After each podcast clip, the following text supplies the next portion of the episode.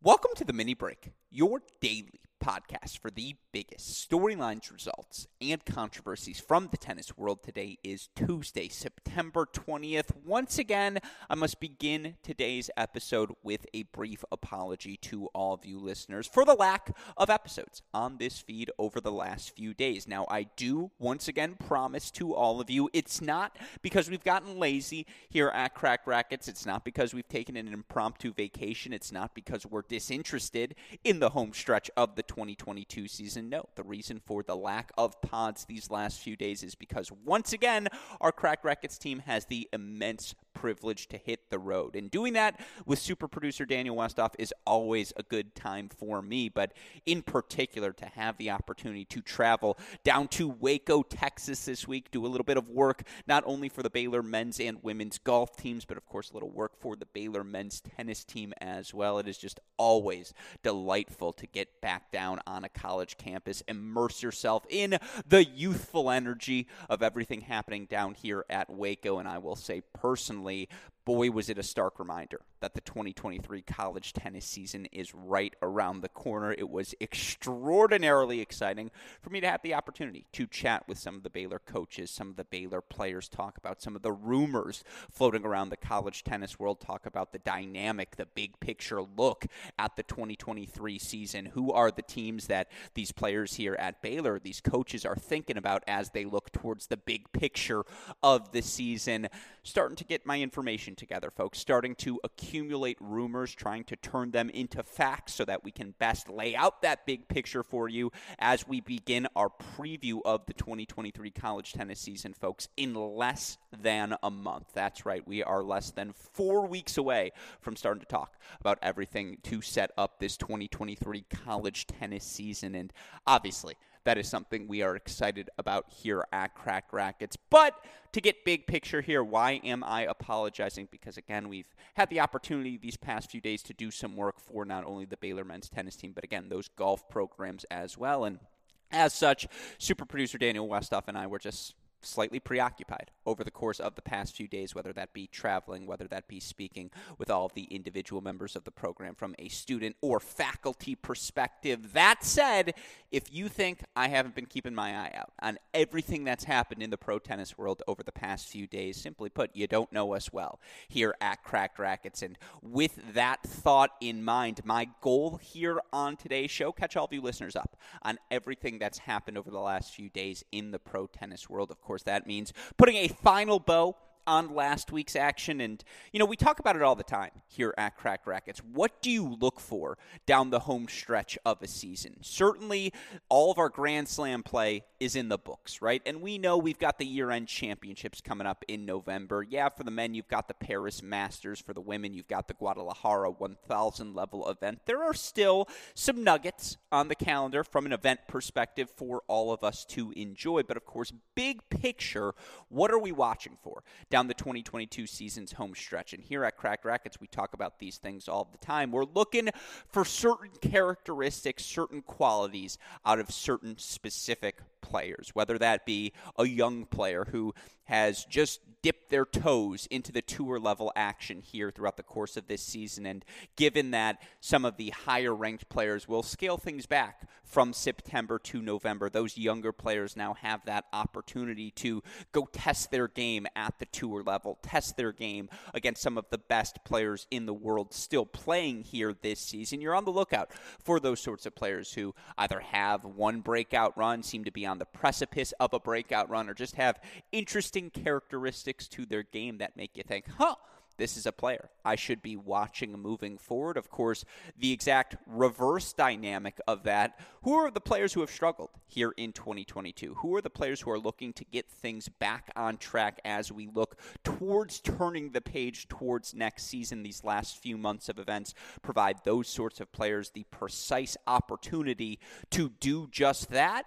I think we had a little bit of both of those categories of players here last week and over these past few days in the professional tennis world. Players clearly amidst a breakthrough run, as well as players clearly looking and succeeding in regaining their form down the season's home stretch. That, of course, is what I want to discuss here on today's show. Why these past few days have looked exactly how a year end run should look. And that means getting into the seven events we were monitoring throughout the course of last week here on this show. And a quick tangent I apologize. This intro is going to be more long winded than I anticipated. I suppose that always happens whenever we haven't podcasted in a few days. But I know I promised to all of you listeners that we would have Tennis Points Nate Walrath on to discuss everything that happened in the Davis Cup when that podcast was originally scheduled, I should say, for last Friday.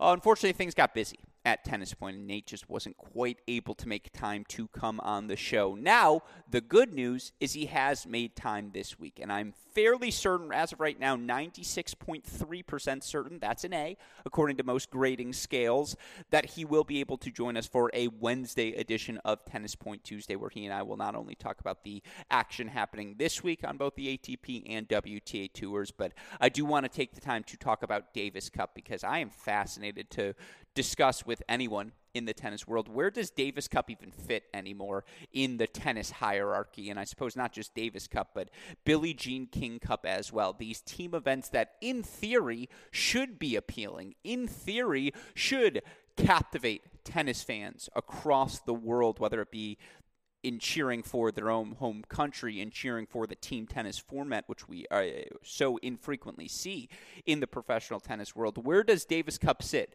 in the broader tennis hierarchy and team events in general? I suppose where do they sit? Also, what happened last week at the Davis Cup? What do we think about the format changes? That's a conversation I still want to have with Nate. So we'll try to blend that with our preview of everything happening uh, on the ATP and WTA tour this week in tomorrow's episode episode. So I know that was a tangent. Be on the lookout for that episode dropping here on this mini break podcast feed tomorrow as we truly, I feel like at that point, will have you all caught up back to speed. But again, want to talk about last week on today's show. Want to talk about these past few days. And if you're going to talk about the past few days, you got to start with breakout teenager Linda Fruhvirtova. Fruhvirtova is not going to be allowed on this show to be called a breakout star next season because, simply put, the teenage sensations breakout it's happened this year, whether it was reaching the round of 16 in Miami earlier in the season, whether it was making the second round at the U.S. Open a few weeks ago, or now it's her earning her maiden tour level title. Fruhvirtova, the win in Chennai last week was exceptional in overcoming a first set deficit three different times throughout the course of the week, but in particular drops the first set, yet manages to secure her first title over the 30 year old veteran Magda Linette in Again, I again want to talk about the mechanics of that match, talk about why, regardless of the scoreboard, regardless of how she's feeling physically, there are just so many aspects of Linda Fruhvir's Tova's game to Linda Fruhver, Linda Fruver Tova's game, excuse me, uh, to view it with admiration and to think fondly of. And obviously, we've talked about that throughout the course, not only of the past week, but really, I feel like we've been talking about Fruhvirtova now for what, 15, 18 months maybe. She's one of those players I joke, jokingly say is not eliminated, uh, uh, eliminated, excuse me, from the greatest of all time conversation yet. At 17 years old, she hasn't done enough wrong, if that makes sense, to be like, yeah, no, there's no way she's going to end up as the greatest uh, of all time. But you know that as un- as impossible as that sounds, it's not out of the complete realm of possibilities yet for Fruhvirtova. You win your first title at 17, you're in the ball game, and again, I want to talk about what I think makes Fruhvirtova special, as well as well as why I think Magda Linette, despite losing the final, has actually positioned herself very, very well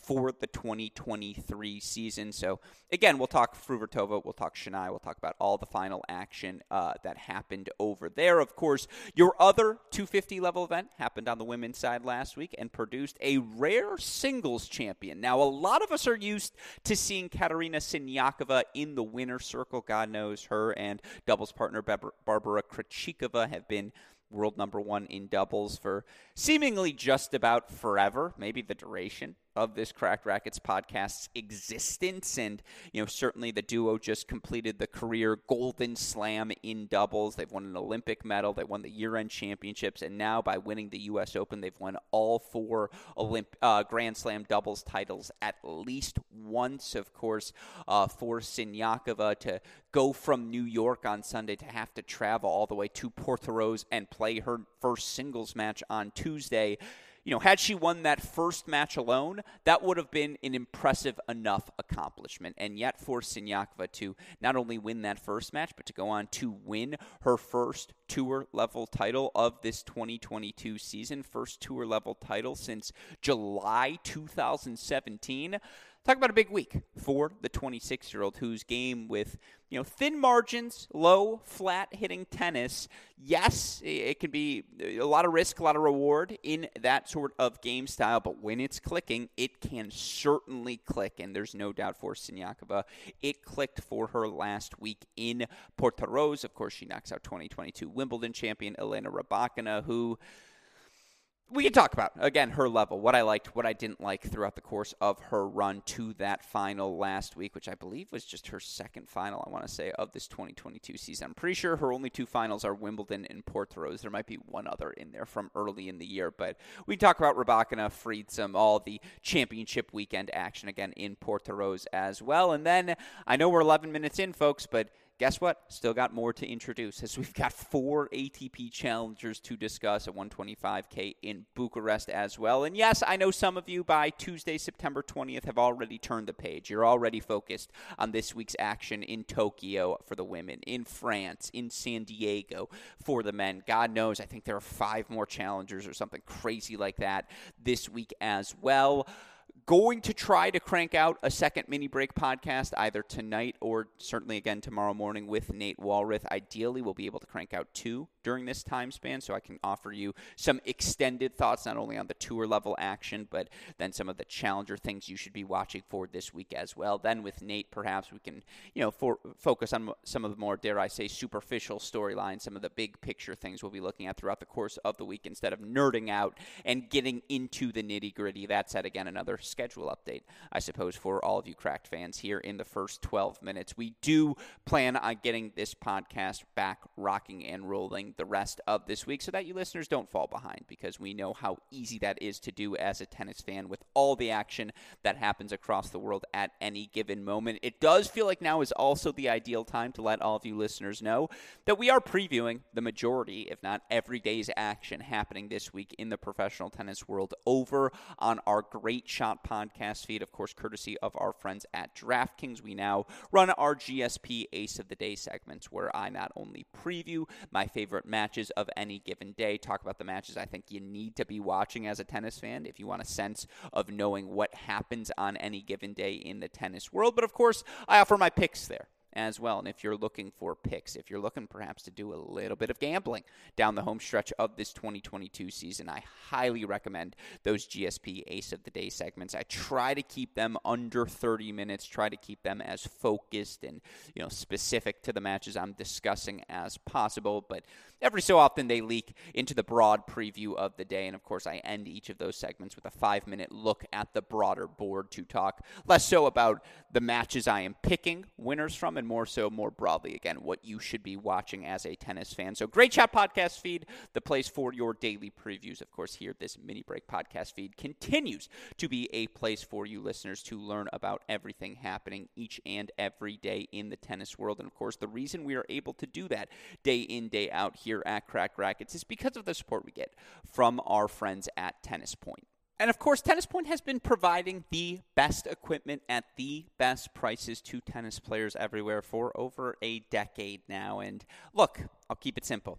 Anything you're looking for rackets, shoes, strings, clothing, you name it, they've got it. They've got all the best brands as well. And again, all the niche brands. Perhaps you're someone who's not playing with a Wilson with a head racket, but you're someone who wants to use the Dunlop, or you're someone who wants to dive into the Yonex. You're someone who has, again, a specifically tailored racket to your game. Maybe you're part of the Tecnifibre crew. You name it, Tennis Point's got you covered. Tennis-point.com. You'll find everything you're looking for on their website. Use our promo code CR15. You'll get 15% off all orders free. Two-day shipping on all orders exceeding $75. Best of all, a free can of Wilson Extra Duty tennis balls. Tennis-point.com. Uh, the symbol, not the spelling. Tennis-point.com. The promo code is CR15. With that said, 15 minutes in. That's how you can tell. It's been a couple of days since I've recorded a podcast. We'll tailor that down. We'll get uh, more edited, better edited, I suppose, as we continue to progress throughout the course of the week. But with that said, let's talk a little bit about some of the tennis we saw unfold over the past few days. And let's start with Linda Fruhvirtova. And look, I'll be efficient here as I've spent a ton of time especially over the course of the past week, talking about Fruhvirtova's game. But 17 years old, you become the youngest player ranked inside the top 100. She's also, for what it's worth, the youngest player ranked now inside the top 75. And gotta say, shout out to Linda Fruhvirtova. Supplants Coco Gauff as the youngest player inside that top 100 of the rankings. Gauff's been that youngest player for like five years consecutively now. So it's the end of an era, dare I say. Is it time to refer to Coco Gauff not only as a Grand Slam finalist, not only as the world number one doubles player, former world number one's doubles players. A time to just call her straight up a veteran? Maybe that is the case here for uh, Coco Gauff, but of course that has nothing to do with 17 year old Linda Fruhvirtova, who just continues to, again, uh, reshape what we realize is possible for these teenagers in the modern game. And for Fruhvirtova, I alluded to this earlier, her success has been forecasted over the past few years. If you're a Colette Lewis reader like myself, Colette Lewis, the best in the world at highlighting the top junior tennis players in the world, you will have known not only of Linda Fruhvirtova, but of course of her sister of two years younger, Brenda Fruhvirtova, as well. The Fruhvirtova sisters. I mean, talk about one of the all-time runs at the end of last season. They were playing, you know, final after final against one another at the highest level junior events, both players having a ton of success at the ITF level as well. And in fact, I believe 15 year old Brenda Fruhvirtova. Linda's younger sister, who's truly not eliminated from the greatest of all time conversation yet. I believe Brenda Fruhvirtova has won. It's either 25, it's north of 20, but I believe it's 25 consecutive matches at the ITF level. So, again, Really good week for the Fruhvirtova household. I like to think the Gruskin household has had some good weeks over the years as well. Myself, my older brother Eric, younger brother Nicholas, not even us, the heavy lifting my parents do with their accomplishments on any given day. But man, two titles in the same day. Shout out to the Fruhvirtovas. I know there are a lot of siblings to, with whom that would be the dream if I won an ATP title and my younger brother won an ITF title, and it's got to be clear, I'll win the ATP title and older brother can win the ITF title. I can't win the lesser of the two titles that day if I'm the sibling because that's how competitive I would get. At the same time, if you're the younger sibling, it's slightly more acceptable, although again, if my older brother won an ATP title on the same day I won a Futures, I would slightly be like, all right, this Futures title is okay, but I mean, if Eric's doing that, then clearly I can do it as well. The point is, there's, you know, throughout the course of this season, Linda Fruhvirtova has redefined what we realize is she's possible of uh, capable of performing on court with her game style. And, you know, throughout the course of this week, you want to say she got four top 100 wins and include Podoroska in that count. I'll allow it as the former RG semifinalist was a top 100 player before suffering all these injuries over the course of the past year. But, I mean, you look for Fruhvirtova. She plays two hours, 52 minutes, two hours, 54 minutes uh, in a very physical match against Nadia Podoroska in the semifinals. The very next day, she bounces back and in 2 hours 40 minutes overcomes a set deficit to earn a 4-6 6-3 6-4 win over a veteran's veteran in 30 year old Magda Linette. And, you know, on the flip side, I mentioned the three hours Fruhvirtova had to play in the semifinals on Saturday. Linette played fewer than 20 minutes of action. She was on court for 19 minutes, going up 3 love in the semifinals before her opponent, Katie Swan, was forced to retire And yet, despite that disparity, despite the fact that Magda Linette at 30 years old does just have a stronger and more experienced foundation of physicality to rely on throughout the course of the match, despite, and you know, more experiences. Fruhvirtova was her first tour level final. Wouldn't have shocked anyone if she came out a little bit nervous, a little bit tight, as I think she did throughout the start of that first set. But Despite all of those inherent advantages, it was Linda Fruhvirtova who dictated the style of play, the course of play, who dictated the result we saw unfold in Chennai. And for Fruhvirtova, again, it starts with the serve. She was over 62% on her first serve percentage in her final four matches of this event. She won over, I believe it's 70%, uh, excuse me, over 64% of her first serve points in four of her five victories throughout the course of the weekend. While she struggled on the second serve, as just about every tennis player in the world does, in particular, every teenage tennis player trying to compete in professional tennis, and you look for Linette, she did win over 50% of her second serve return points. Did a really good job of punishing that Fruhvirtova second serve and keeping Fruhvirtova off the baseline, forcing Fruhvirtova to play defensively in set number one. But again, the high percentages for Linda Fruhvirtova ultimately won out. And when I think about Fruhvirtova and think about a comparison for her moving forward, and I know I've alluded to this in the past, I don't think it's Serena Williams Power Tennis Country Club.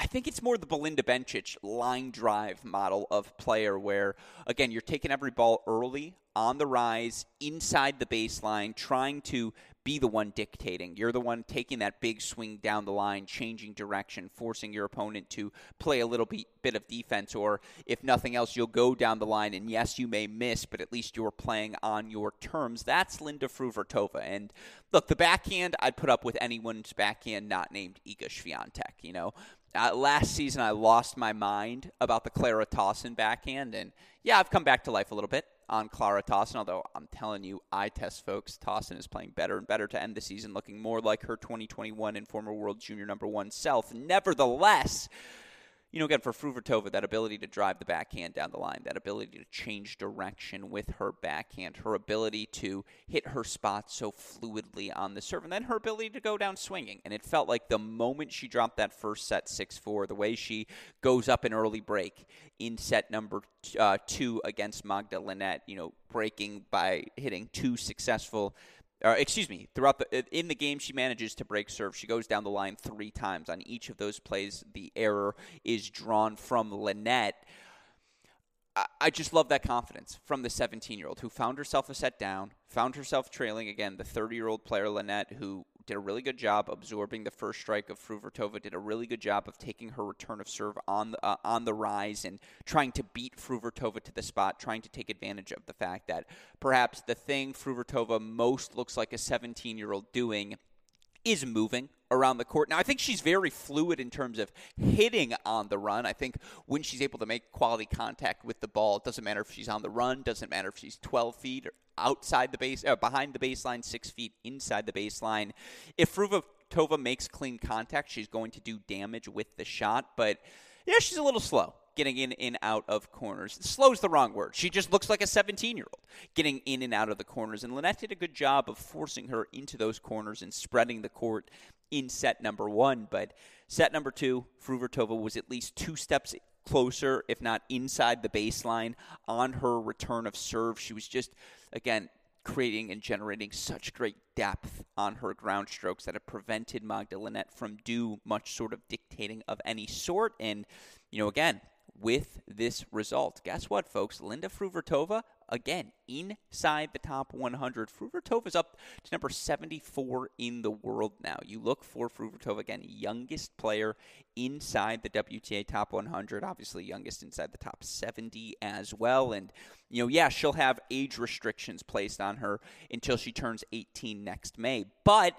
guess what? In limited action, guess what she gets to play? She'll get to play the Australian Open main draw. You don't have to worry about a wild card. She'll get to play the Miami Open. She's an IMG kid. IMG always takes care of their own. She got a wild card into Miami this year, made the round of 16, by the way, with that wild card. So and beat Elise Mertens, a couple other good players. Hard to argue that wild card wasn't justified.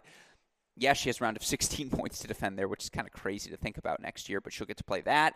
She'll get to play Australia with how her ranking is set up, all those indoor hardcourt European events or, you know, anything she wants to come over to the States to play as well. Everything's going to be available to Fruhvirtova at 17 years old. And then once she turns 18 and those restrictions are off, if she's not already inside the top 50, you know, again, it just feels like how long will it take for Fruhvirtova to get inside that WTA top 50? Certainly feels like she'll be there by the end of next season. And, you know, she hasn't had a big slam run yet.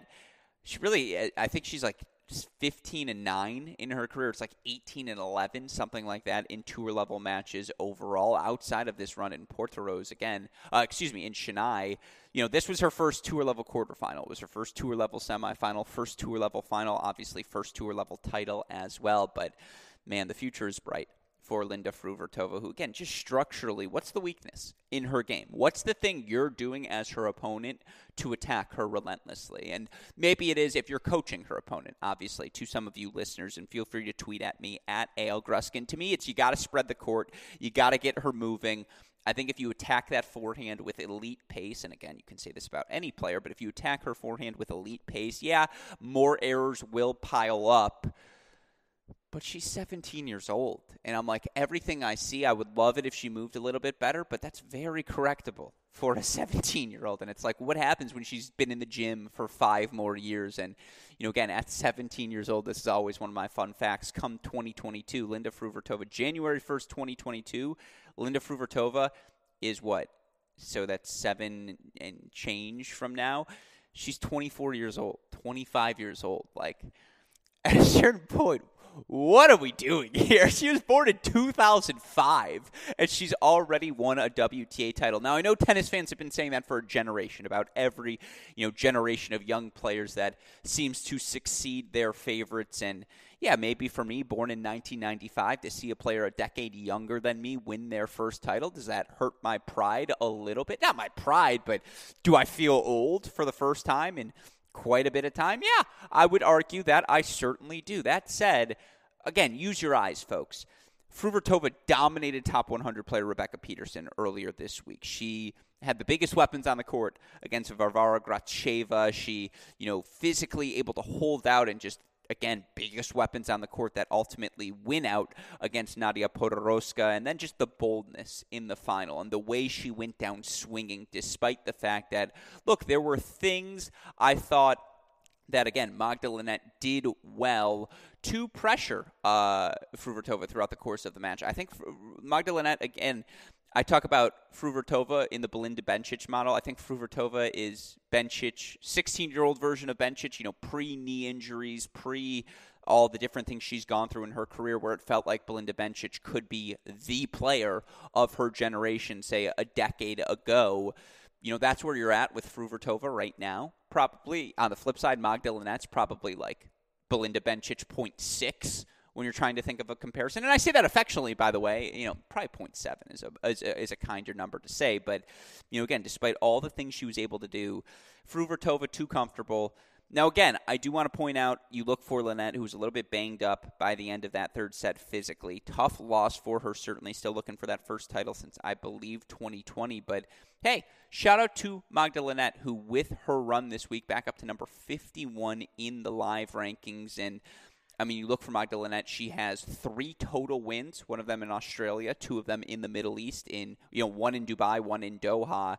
Three total victories for her to defend till March 1st of next year. She's 51 in the rankings now. Obviously, getting into the Australian Open, getting into whatever 250 or 500 level events she wants to play, but 51 in the world. You're probably getting into Doha, probably getting into Dubai as well. And so she's got three wins to defend from last year. She can get four, five, God forbid, six wins in the first two months of the season. Welcome back to the top 15. You look for Linette, whose career high is number 33 overall, which she reached in February 2020.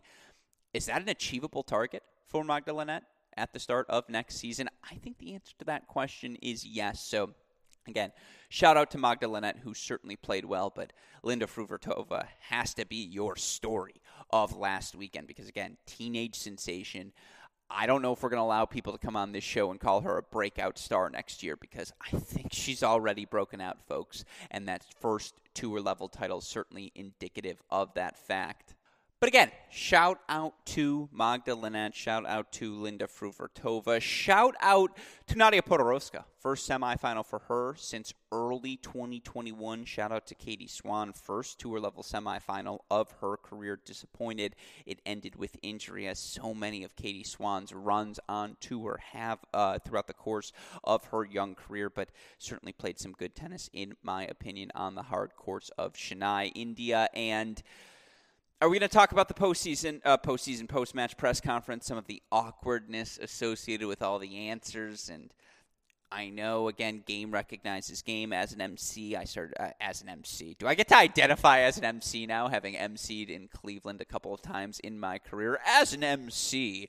Um, you know, it's not the easiest job in the world. You do feel some pressure. It's not always comfortable speaking in front of 500 to 1,000 people, especially if you're not 100% sure what you want to ask this player, especially if you've spoken to Fruhvirtova Linette and asked them questions, I don't know, five days consecutively, as the guy in Chennai likely had. But yeah, look up the definition of cringeworthy in Merriam Webster Dictionary, you'll find the post match interviews of that Chennai final. Wasn't great, Bob. Was not great. That said, uh, certainly the level of tennis was exciting throughout the course of the week. But with that in mind, it's time to move on and let's talk about some of the other action that happened in the tennis world. It's going to go a little bit quicker through the rest of these events now we saw last week. Let's start with Katerina Siniakova, uh, the 26 year old earning her first title again since all the way back in Båstad, July 2017. Now, she'd reached two other finals at the tour level since that time. She'd also reached a couple of 100K finals, and she actually won 100K earlier in August this season. But looking for Katerina Siniakova overall throughout the course of the year, it had been a little bit of a struggle for her in the tour level in particular. Now, you know, you'll find like a quarterfinal in Hamburg here and first round victories a bunch of different places US Open and you know Budapest Warsaw there were certainly wins for her throughout the course of this season but again to see uh, Siniakova reach her first final of the year at the tour level her first final in over a year at the tour level uh, you got to respect what the 26 year old was able to do last week, and again, earning a three set victory over 2022 Wimbledon champ Elena Rybakina, 6 7 7 6 6 4 in that Portoroz final. And again, while it's not always the prettiest tennis, you got to respect Siniakova's ability, eagerness, and willingness to just go for it and play on her terms and sort of employ, dare I say, a fuck it sort of mindset where it's like, look, I'm going big, I'm going line, now's my opportunity. I don't, you know, I'm not entirely sure uh, if it's going to work or not. May end up in the net, may end up missing wide, but at least I'm playing on my terms. And the more and more I watch professional tennis, it's so funny. When I was younger, I used to just be completely captivated by the grinders of the world. Obviously, on the men's side, you know, for me, Stefan Kozlov was a big guy. Just his physicality, the plethora of shot making he could do. A guy like, you know, Mitchell Krueger, I always enjoyed watching his struggle, his fight, his tenacity. Michael Mmoh, similar category of player where it's just like they put a million balls in play. They're all in on the fight. You know, similarly on the women's side, you think about players like Simona Halep, Caroline Wozniacki, who were certainly two of the definitive and defining talents of my formative tennis years. And yet, the more you watch, the more you just realize how important it is to have weapons, be able to play on your terms, go down swinging so that regardless of what your ridiculously talented opponent is doing, you can still find ways to have success regardless of what's happening on that other side of the court. That's why Siniakova's effort mentality uh, is so advantageous to her on the singles court. And you saw it in a couple of matches, whether it was, again, uh, beating Jasmine Paolini 7 6 in the third, that second set 7 6 tiebreak she took over Elena Rybakina. Siniakova took some big swings. And certainly, I mentioned this earlier, Siniakova, the doubles player that she is. I mean, you can see why she would be so good at doubles by watching her on the return of serve. Her ability to keep that ball so low, you know, barely clearing the net. Her ability to drive it cross court, whether it be short angle or with depth. Her ability to connect on that forehand early on the rise. Her ability to just punish any sort of short looking second serve that you leave available to her. I mean, that's what you needed to do against Elena Rybakina, who, let's be clear, 6'7, 7'6, 6'4, three hour match. Rybakina 1,000% could have won this battle. And, you know, again, you look at the stats from these two in this match, not a lot uh, separating the two of them throughout the course of this one for uh, Elena Rybakina, who, by the way, has a brutal first round draw in Tokyo. She's now going to take on Ludmila Samsonova. You look for Rybakina you know, won 60% of her first serve points, 63% of her second serve points, won 52% of her second serve returns, which was the single best return mark for either of these two players. She also had, you know, seven break point opportunities throughout the course of the match, converted four of them the problem for Rybakina was she just didn't make enough first serves in this match, and that happened a couple of times throughout the week. She was lucky to escape out of round number one, making just barely 50% of her first serves. I think technically it was like 49.7, but we'll let it slide. Um, against Siniakova, or excuse me, in her second round match, that number had jumped up to 52%, but the other parts of her game seemed to be clicking again, she just needed a little more from the serve uh, against Siniakova, and that first serve percentage, and that you know again reliance on that A game for Rybakina. She is unequivocally, and now as a Slam champion, she's a member and property owner at Serena Williams Power Tennis Country Club. But developing Plan C, B, Plan C, Plan D, giving herself a little bit more margin on the return of serve, particularly with all due respect to Katerina Siniakova, who hits her spots well and more than anything else is really efficient with how she lands her first strike, forcing Rybakina constantly to have to hit that second ball on the full run. But Rybakina is too talented physically. Rybakina makes too clean of contact with the ball to where she just shouldn't be spraying as much in the outer thirds of the court as she does. Yeah, I know she's a bigger player. I know she likes to play bigger as well. But she's an outstanding athlete. And like she's a fluid mover. And so I know a line drive is an instinct and Serena Williams power tennis is a lifestyle, but I just it was 2-1 speed for me from Elena Rybakina, and that's a credit to Siniakova, who's one speed, low, flat, you know, again, play aggressive, was good enough to earn her the victory on the day. And you look for Siniakova. Now she's back inside the top 50, currently sitting at number 49 in the live rankings. Siniakova has not had the greatest season to date. Again, from a singles perspective, and you look for Katerina Siniakova as we begin to look, I suppose, with an eye out. And now it is appropriate, right, to have an eye out towards the 2023 season. Obviously, 49 in the rankings. Siniakova should be able to get into whatever events she wants to get into. But, I mean, another player did not win a match throughout the course of the month of January. Won not a single main draw match in uh, in the month of February either at the tour level. She has through the month of March a first round round of 128 Indian Wells victory to defend, then two victories in Miami. She made round of uh, 32 in Miami last season. That's three victories to defend in the first three months of the year on the singles court. And you look for Siniakova again, 49 in the world. She's going to get into just about every, if not every, event that she wants to play. I mean, another player, if things break right, could she be top 30 come, you know, the start of the clay court season next year? Absolutely. You got nothing to defend for three months and plenty of events to play throughout. So, heck of a run there uh, for Katerina Siniakova. Earns a much needed title now, just puts herself in position to do some really fun things on the singles court to go along with all the fun things she always does on the doubles court as well. With that said, you know, again, disappointing results certainly for Rybakina to end the tournament. That said, she what dropped one set prior to the final in her two victories, one and one over Bogdan, four and one over Martincova. Yeah, those looked pretty good to me. Also, got to give a shout out to qualifier and 27, 28 year old Anna-Lena Friedsam uh, who made her first tour level quarterfinal of the season, first tour level semifinal as well, and I believe just the third tour level semifinal of her career before getting knocked out by Siniakova 1 and 5, freed back up to number 144 in the live rankings as such. But again, those were your two tour level events last week. Siniakova, Fruhvirtova taking home the titles. Good week to be a fan of Czech women's tennis. And I think I saw a stat, and we've alluded to this before. By the way, Siniakova at 26 years old, I don't think anyone would accuse her of being old or washed up other than my guy Izzy, who, as I referred to, referred to Nick Kyrgios, born in April 1995, asked me if my guy was washed out already at this point of his career. And again, Izzy, New Zealand radio host, that was a humble brag for me that I went on his show. I don't think Kyrgios is washed. I certainly don't think Siniakova is washed, but again, when you look at some of the young names on the WTA tour, the players who are positioning themselves uh, for future success.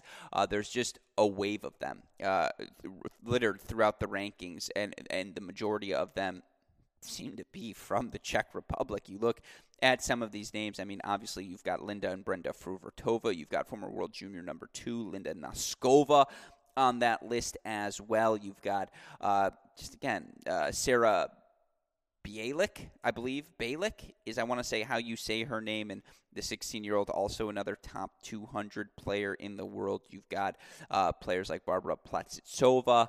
Um, Again, I, am not Anna Siskova. That's another good one. I can go on and on about the list of talented young Czech players who are killing it, not only in the juniors, uh, but now we're seeing that success on the pro tour as well. And again, Fruhvirtova's Noskova. If that's my three to ride with over the next decade, if I'm a fan of Czech women's tennis, honestly, you're three to ride with for the next 15 years, as none of them are 20 years old yet, and I don't think any of them are even 18 yet either. How old is Noskova? Let me look real quick. Linda Noskova, 17 years old. Yeah, You've got 13 years to ride with this group, these three names, until the oldest of them turns 30 years old.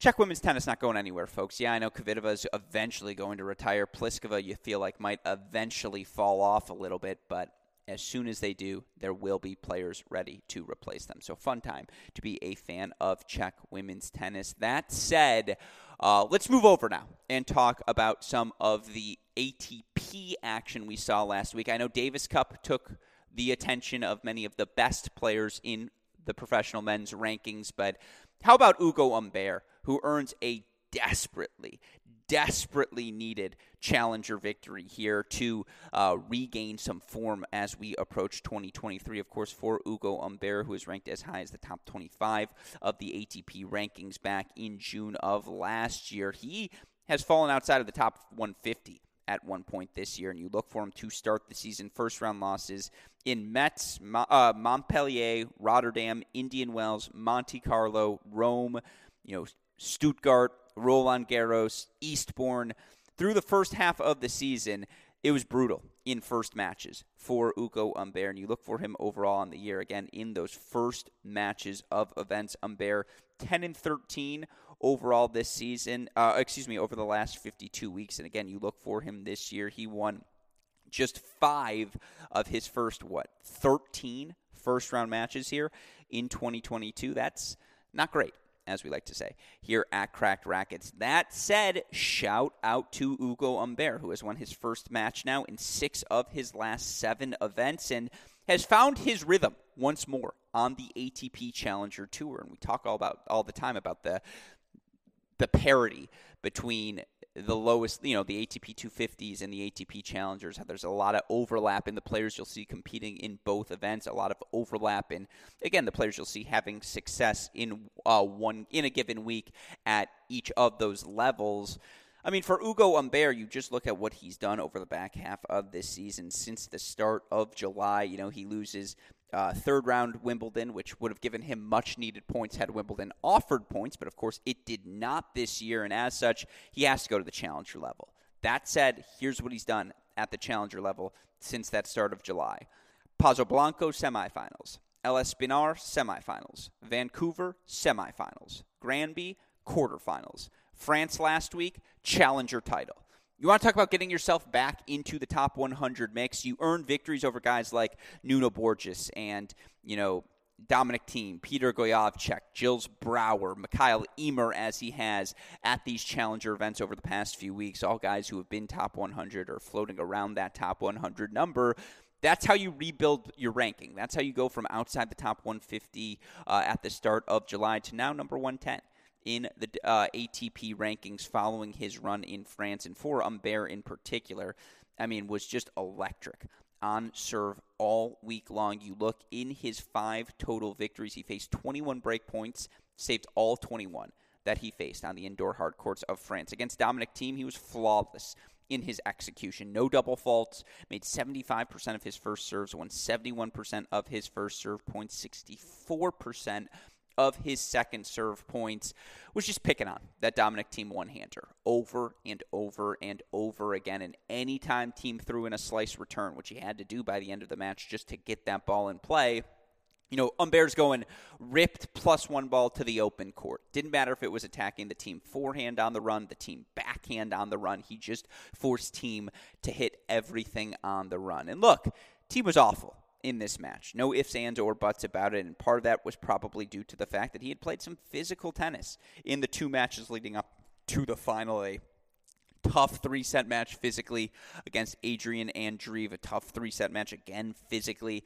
against Hugo Gaston in the semifinals. But I'm not making excuses for Dominic Thiem. Again, he did not play well and Ugo Humbert was perfectly positioned to take advantage of the limitations of Dominic Thiem's game. Now, again, you look for Thiem since his extraordinarily slow start uh, to his return to tour here this season. Now you look for Dominic Thiem 14 and 14 overall on the year, but Again, he lost his first seven matches of the season, so he's 14 and seven uh, since the start of July. Technically, 13 and six, which sounds a little bit better since the start of Båstad and making that ATP level return. But look, quarterfinals Båstad, semifinals Gstaad, quarterfinals Kitzbühel, now uh, finals of a challenger as well. Obviously, it was tough to see him knocked out in four sets by Carreño Busta at the U.S. Open. Tough to see Jack Draper beat Draper the way uh, beat Thiem the way that he did in Winston Salem the week prior to the Open. Do I think Thiem is the top ten player he was prior to injury? No,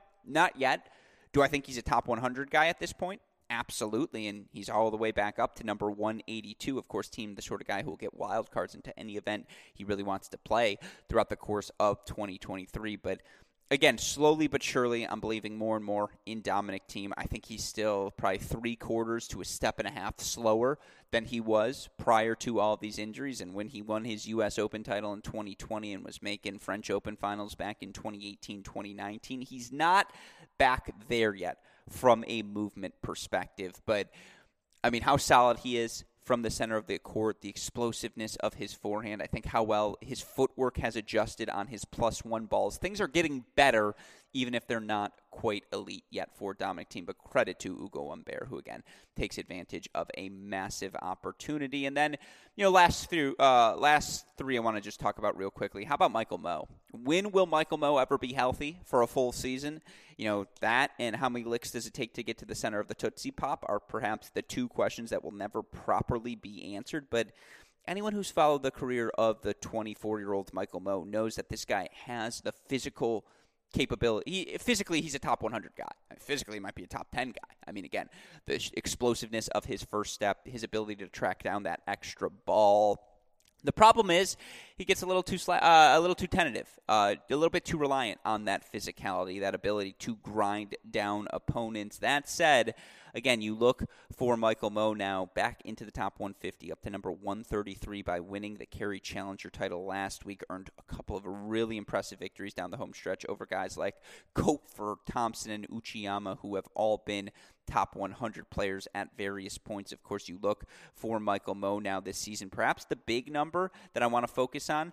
Yes, he's 29 and 25 but he has played 54 matches this year, and we haven't seen that you know massive injury hold. I mean, we saw it a little bit in the month of June, certainly. Or excuse me, we saw it a little bit in the summer, not in the month of June, but uh, certainly in the summer, it felt like, or at least that month of May, he might have been a little bit banged up. But I mean, again, that he's been able to play 54 matches here this season. You look for him overall, yeah, a lot, if not all of these matches, all, but, you know, his Houston quarterfinal run, Lyon round of 16, just about everything else has been at the challenger level in terms of success this season, but you know he makes a challenger final in Tallahassee on the clay. He now wins the Cary Challenger final here uh, in September. Cleveland Challenger semifinals on the indoor hard courts earlier this year as well.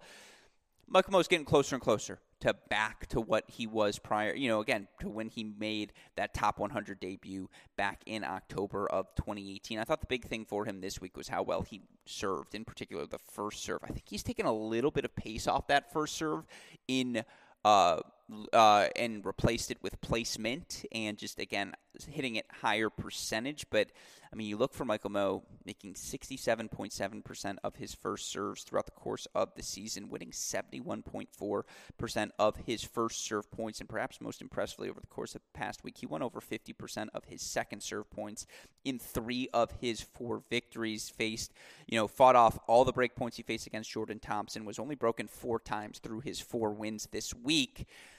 It's pretty good math, if you ask me. It's a pretty good break percentage for Michael Mmoh throughout the course of the week, who, with that serve combined with again his ability to make that extra ball on every point he plays the fact that he's able to generate these power and these shots from ridiculous corners of the court. It's why you got to keep your eye on Michael Mmoh moving forward. It's why we've yet to quit on him here at Cracked It's Great to see him playing well once again. Good to see Dom Koepfer, who uh, has struggled certainly at the ATP level throughout the course of the past year, and now finds himself after reaching you know that peak of number 50 uh, back in 2021. He's currently sitting at 165 in the live rankings. So big run for Koepfer to get to that Cary Challenger as well, uh, final as well, and just start to put himself back in the right position. But again, you had those two challenger winners. You also had Corentin Moutet, who has continued to ride the momentum he built by making that second week run at the U.S. Open. And Moutet ultimately three set victory to earn another challenger title on the year, this time in Poland. And you look for him drop two sets throughout the course of the week, an impressive 6-2, 6-7, 6-4 win over Dennis Novak in the final. Moutet's now up to a new career high, number 64 in the live rankings. How about that for the French lefty, who, by the way, yeah, it feels like his breakthrough run to that Wimbledon round of 16. When was that? 2020? Uh, couldn't have been 2020 because that tournament didn't exist then. 2019. It feels like a generation ago. Uh, but the lefty Moutet is still just 23 years old. And I ask you this two talented, shot making, creative, athletic Frenchmen who are both in their early 20s. Who, who ends their career with a higher career high ranking? Corentin Moutet or Hugo Gaston? Tweet at me at AL Gruskin. I would love to hear your answers. Also, shout out to Radu Albot, who, of course, earned a challenger title last week. But if you're looking for more challenger knowledge, head on over to our Great Shot podcast feed. As every Monday, Cracked Racquets contributors Damian Kust and Jakob Babro have you covered by talking about all the action that happens week in, week out in the challenger world. That said, that's your look at the past few days in the pro tennis world. How a year end run should look if you're asking me, of course. We'll be back, if not later today, then certainly tomorrow, hopefully with Nate Walrath to preview all of this week's tour level action. We've got ATP level events occurring once more. The women uh, that, uh, over in Japan playing some high level tennis, plethora of challengers, as I alluded to as well. Plenty of ammunition for us to have on this podcast. And of course, a shout out as always to our super producer, Daniel Westoff, for the fuck of an any job he does day in, day out, making all of our content possible. A shout out as well to our friends at Tennis Point. You know the deal, tennis point.com. The promo code is CR15. With that said, for our super producer, Daniel Westoff, our friends at Tennis Point from all of us here at both Cracked Racquets and the Tennis Channel Podcast Network. I'm your host, Alex Gruskin. You know what we say. That's the break. We'll talk to you all tomorrow. Thanks, uh, or later today. Thanks, everyone.